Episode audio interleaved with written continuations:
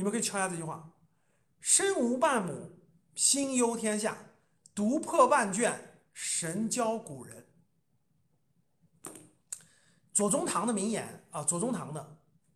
其实各位不是穷人，对，穷人是一方面，穷人他身无半亩，他也不忧天下，他也不读书，他也不可能跟古人交往。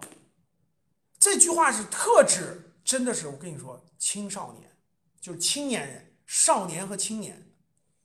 各位你们感你们感受一下，只有少年郎，就是那种十八九岁，各位懂什么意思吧？就十八九岁的那种年轻人，他爸他他他家族有什么跟他没什么关系啊？他还没有就没有说要分担他身上，对吧？他没有什么关系。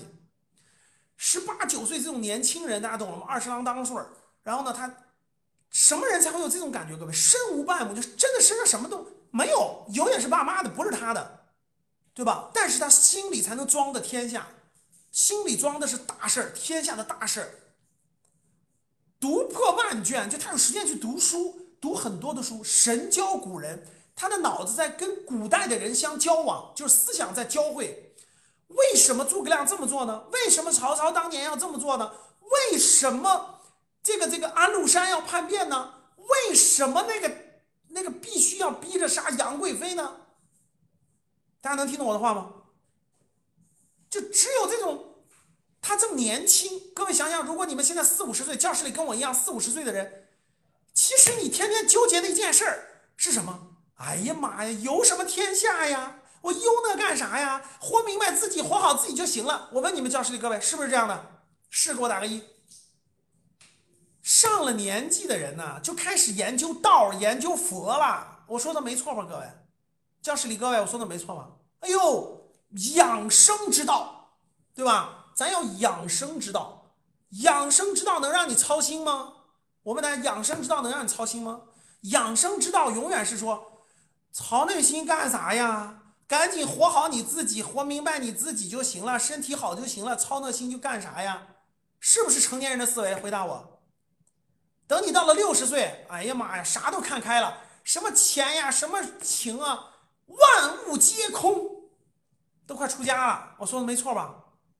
教室里各位，我说的没错吧？你六十岁的人，你还心忧天下，你早就不忧了，你，对吧？四十岁你都认道了。哎呀，万事随他，万事都有他的因缘，然后呢，都应该的，是不是这样的？可是少年儿郎的时候不是这样啊。少年儿郎，有的人家里对吧？有现在有点钱了，现在有俩钱了，对吧？咱们聊一聊，现在有俩钱了，很多家长就是孩子呀，爸妈什么都不要求你做啦，爸妈准备了挺多钱的啦，你就好好过你的日子就行啦。那孩子问啥叫过日子呀？那就是好好上学啦，好好上学啦，好好考试啦，上个研究生啦，出来考个体制内啦，早点结婚生娃啦，其他事儿不要管啦，爸妈都给你准备好啦。然后房子也准备好啦，你就是圈养起来的一头小猪猪啦。然后好好的工作啦，安稳啦，结婚生崽崽啦。我说的没错吧？然后谁也逃不过一。现在这个社会啊，你 你知道为啥这个再狠，就美 M 国这样的太平盛世到一定程度都要乱？为啥这个汉唐盛世到一定程度要乱吗？思想就这样的呀。南朝四百八十寺，多少楼台烟雨中。活到最后一有钱了就，哎呦，咱们就是这样的啦，对吧？然后呢，这个真的是少年儿郎，哎呀，真是少年儿郎。就是，其实呢都不否定，各位思想是。百花齐放，对吧？人世间各种思想就是百花齐放，这个也能认同，也理解。但是各位，这个我想说个什么意思呢？你们知道我想说什么意思吗？这个我承认，这个人生啊，它是这个千千姿百态的，各种各样的。其实我现在一点也不觉得，有的人就就有的人就哈上了个大学啦，呃，上了个研究生啦，然后去了个体制内了，然后最后他的人生有多么精彩，多么有意思，他这辈子过得多开心，真不一定。我讲一个，我讲一个我的深刻体会啊。抖音里我我关注的一个主播，一个小伙儿，他肯定没上过啥大学，也可能上了个职高啊什么的职业学校。三年了，就就外在外面徒步，就三年了就在外面徒步全国徒步徒步全国，反正人家就有这种生命力啊，就就背个包，各地就扎个帐篷就徒步全国，然后呢一直直播，然后呢人家那个活的每天可精彩了，然后呢认识人，慢慢的结识了女朋友，人家女朋友，人家女朋友陪着他一块儿，对吧？各地徒步，各地看风景，按正常人觉得你们这吃啥呀，喝啥呀，对吧？稳定吗？安定吗？安全吗？各种问题。人家活得可好了，找个女朋友漂漂亮亮的，人家女朋友还跟他一块徒步，还到各地什么新疆、西藏，然后人家缺钱了怎么办？人家到各地带水果，人家带带水果的，对吧？然后你说他，你说他跟那个体制内的比，你说他稳定吗？他真不稳定。你说他没上过大学，他真没上过大学。但是我真的觉得人家有生命力，就我就感觉人家特别有生命力，真的就那种就那种生命的激情、生命的动力就那么的精彩。就算他未来过的这个就那么好，但是但我就觉得他的人生不后悔那种。可是有的人活在蜜缸当中，你们发现没发现？学历也好，啥也好，重要，可是他活的一点都不精彩。你们发现没发现？就很蔫儿，就没有生命力。有没有这种感觉的？其实我也不是鼓励说是就是那个一定要这样的。人生可能真的有各种各样的这种精彩，人生确实有各种各样的精彩。但是，其实我就想说一点。就是年轻人的这种探索，对吧？对对未来的这种探索，对人生的这种探索，其实真的是这种没有标准答案，呃，确实没有标准答案，有各种各样的活法，确实有各种各样的活法。我身边也有很多学霸，我我身边也有很多学霸，对吧？有的学霸发展的也行，有的学霸说实话人品都不行，就基本做人都没过关。哎呀，人活的各，反正各种各样的，有的呢就你觉得。我觉得人生真的很精彩，可能要尊重孩子吧。就我们也要尊重孩子的探索，尊重孩子的很多方面。我觉得真的还是要尊重孩子。我在想，我这里想衍生的就是有一种孩，有一种人，就有一种孩子。我觉得，我举个例子啊，就是青少年时代，哎，你们留意没留意这个现在那个外交部部长王毅？你留意过王毅吗？你看，你看外交部长现在多大了？应该六十多了吧？外外交部长应该六十多了吧？应该六十多了吧？就是很多人，其实这个人呢，他未来能走向什么样的路？就他未来能走向什么样的路？能有多大？不是说我这里不是说啊，这这这，比不是对错之分啊。比如说老师，我明白你说，人有的人他就有大担当，对吧？有的人他就有大出息。对吧？他他担当，他能担当，他有责任，他能做更大的事情。那有的人呢，可能就没有。然后呢，很多家长可能就说：“老师，我不希望我们家孩子那那么大担当啊，我希望我们家孩子就平平淡淡的、正正常常的生活呀。”没错，可以的，正常，这这都是正常的，没错。但是，其实我想说的是，各位不要被迷惑了，就是那个很多人说的：“哎呀，平平淡淡就这样，怎么的？”这不是对错之分，这是。其实你从来就没有告诉过你们孩子，或者真真正正的让你们孩子知道人生还可以这么过。各位能听懂什么意思吗？就是其实人生真的有很多种选择，那是在你在他青少年时期，把各种选择都能让他知道，让他看到，让他感受到，他选择他自己的人生路，这就值得尊敬。大多数孩子根本就不是这样的。他根本就不知道，也不明白，人生可以有不同的过法，人生可以有大格局很大、胸怀很大、担当很大、很大力的过法，也有过法。很多家长都不是这么教育的，很多家长也没有见过，就没有见过，没有经历过，也不知道该怎么引导。所以很多家长基本上好好学习啦，找个稳定工作啦，对吧？因为。家长的见识，哎，我说一点，各位你们认同不认同？真真正正孩子的教育拼的就是爹妈，认同不认同？只不过不是拼的爹妈的钱和权，就我们家孩子多有钱，我们家多有权，真不一定，真不一定。那最那最有钱最有权的那个，呃，咱就不说了啊，不扯了，一会儿给我断了直播了。比的是爸妈的这种观念，就爸妈如果爸妈人生阅历丰富，就他的人生阅历非常丰富，他的观念就会不一样。比如他世界各地都去过，对吧？他各个层次的人都接触过，他的观念会不同。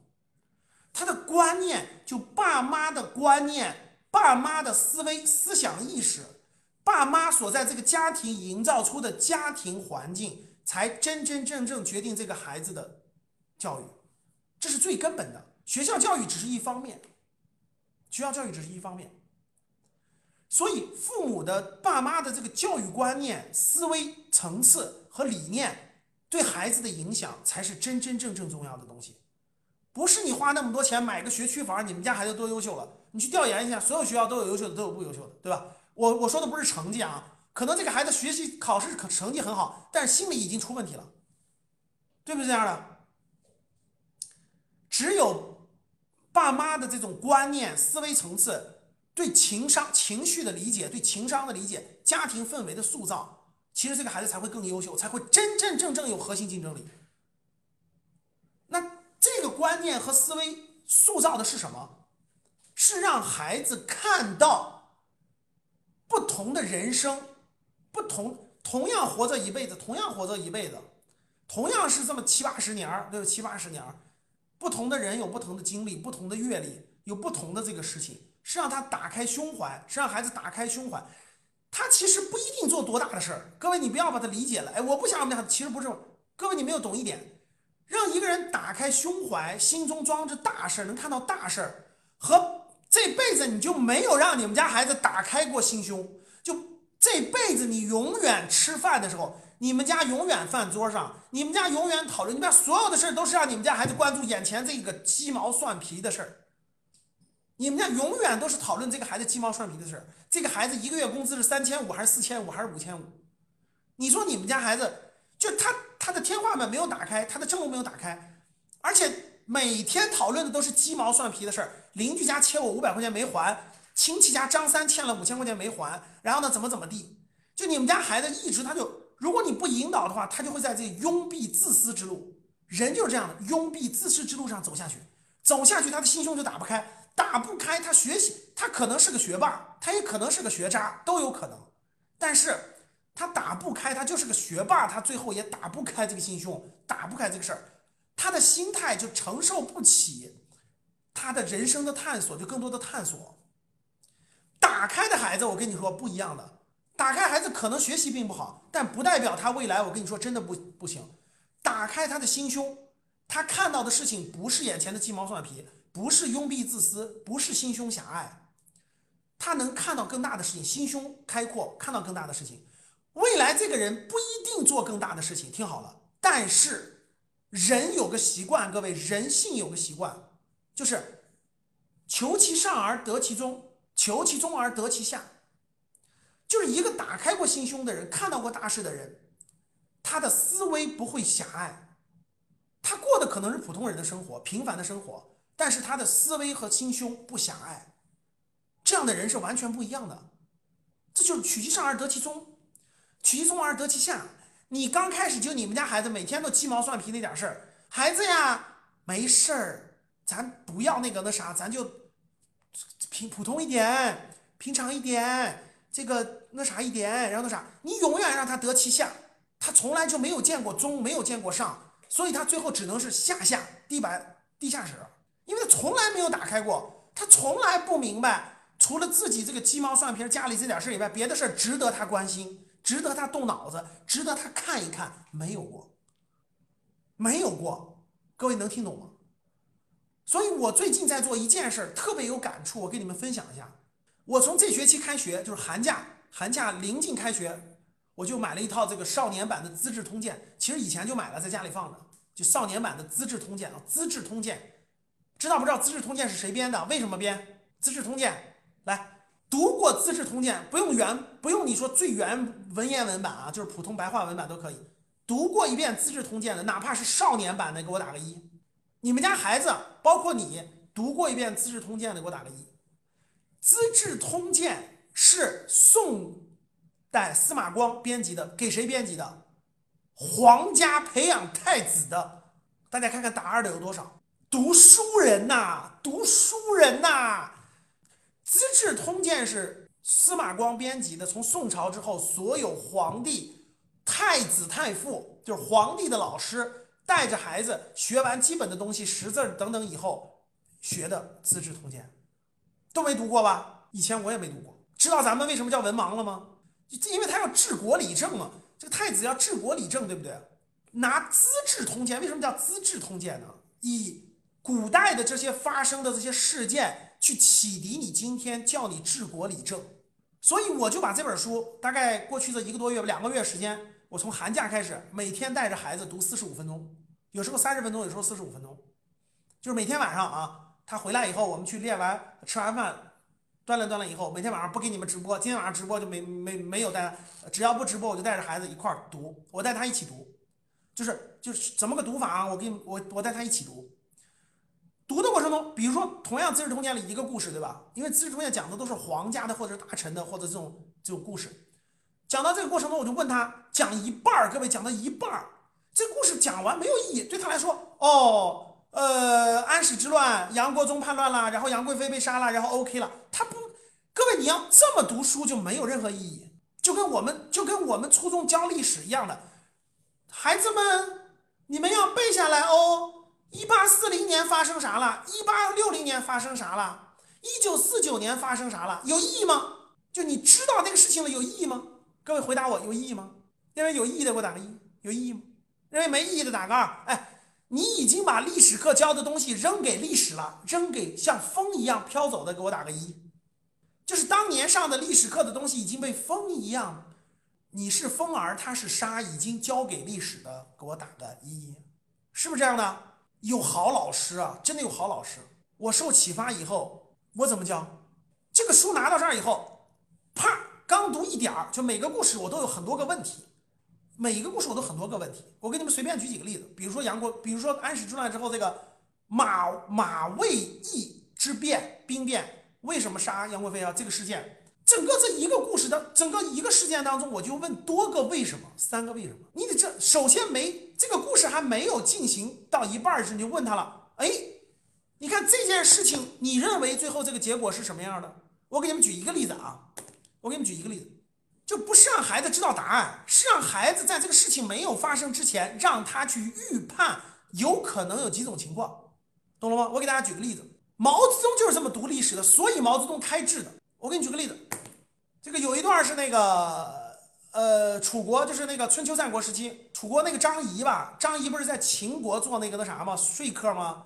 张仪就跟那个楚那个秦国的将，秦国的国王说：“我去楚国，我会本来秦国要攻打齐国，攻打齐国，然后呢，这个楚国和齐国是联盟。各位听好了，对张仪，如果秦国攻打齐国的话，楚国就会干预，和齐国一块打秦国，秦国打不过。”对吧？怎么办？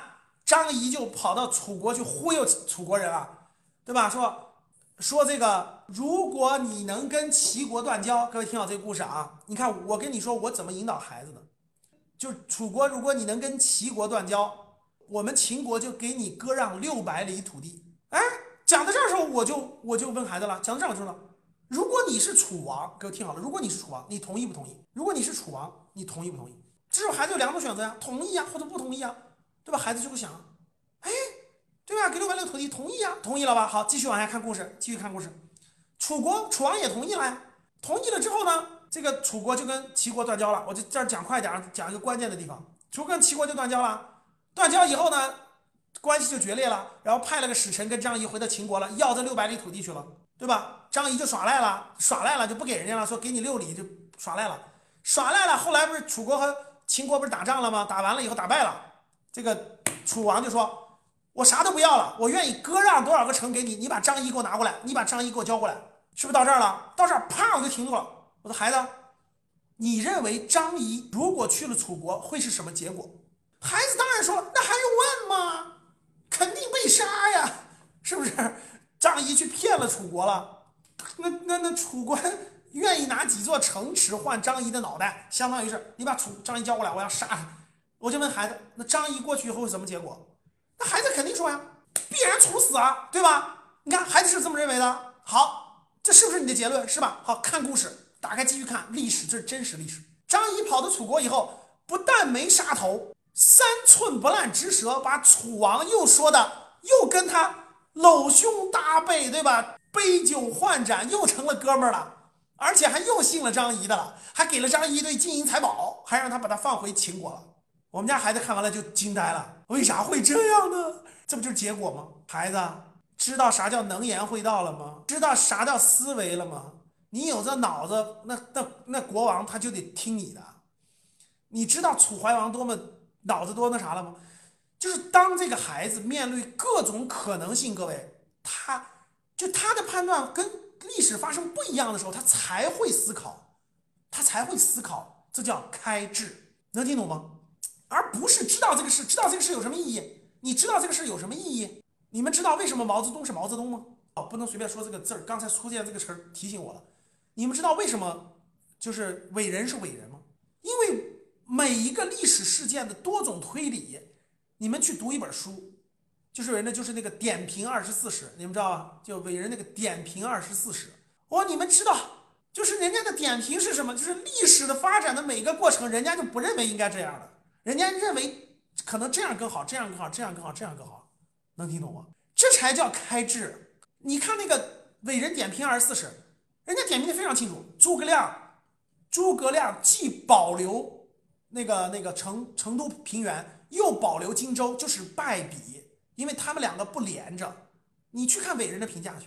所以荆州是必失的，看人家提前就已经预判了。伟人看历史就提前就预判了，说关羽的荆州是必失的，就不用问，因为他们不连在一块儿，他的地理不连在一块儿，就把整个历史都过了一遍，各位，而且各种可能性，就各种可能性，谁出错了，谁有问题都研究了一遍。你说人家，大家懂什么意思吗？是你们现在明白什么叫开智了吗？开智不是死记硬背，死记硬背没有任何意义。开智是在那种情况下的多种可能性，哪种可能性大，哪种可能性小？为什么当时的皇帝选择了这条路而不选择那条路？最后的结果是什么？如果倒回去，这个皇帝选择另一条路，选择另一个方式，他会不会是另一个结果？这才是真真正正的开智。能听懂吗？能听明白吗？听明白给我打一，这就叫把书读活了。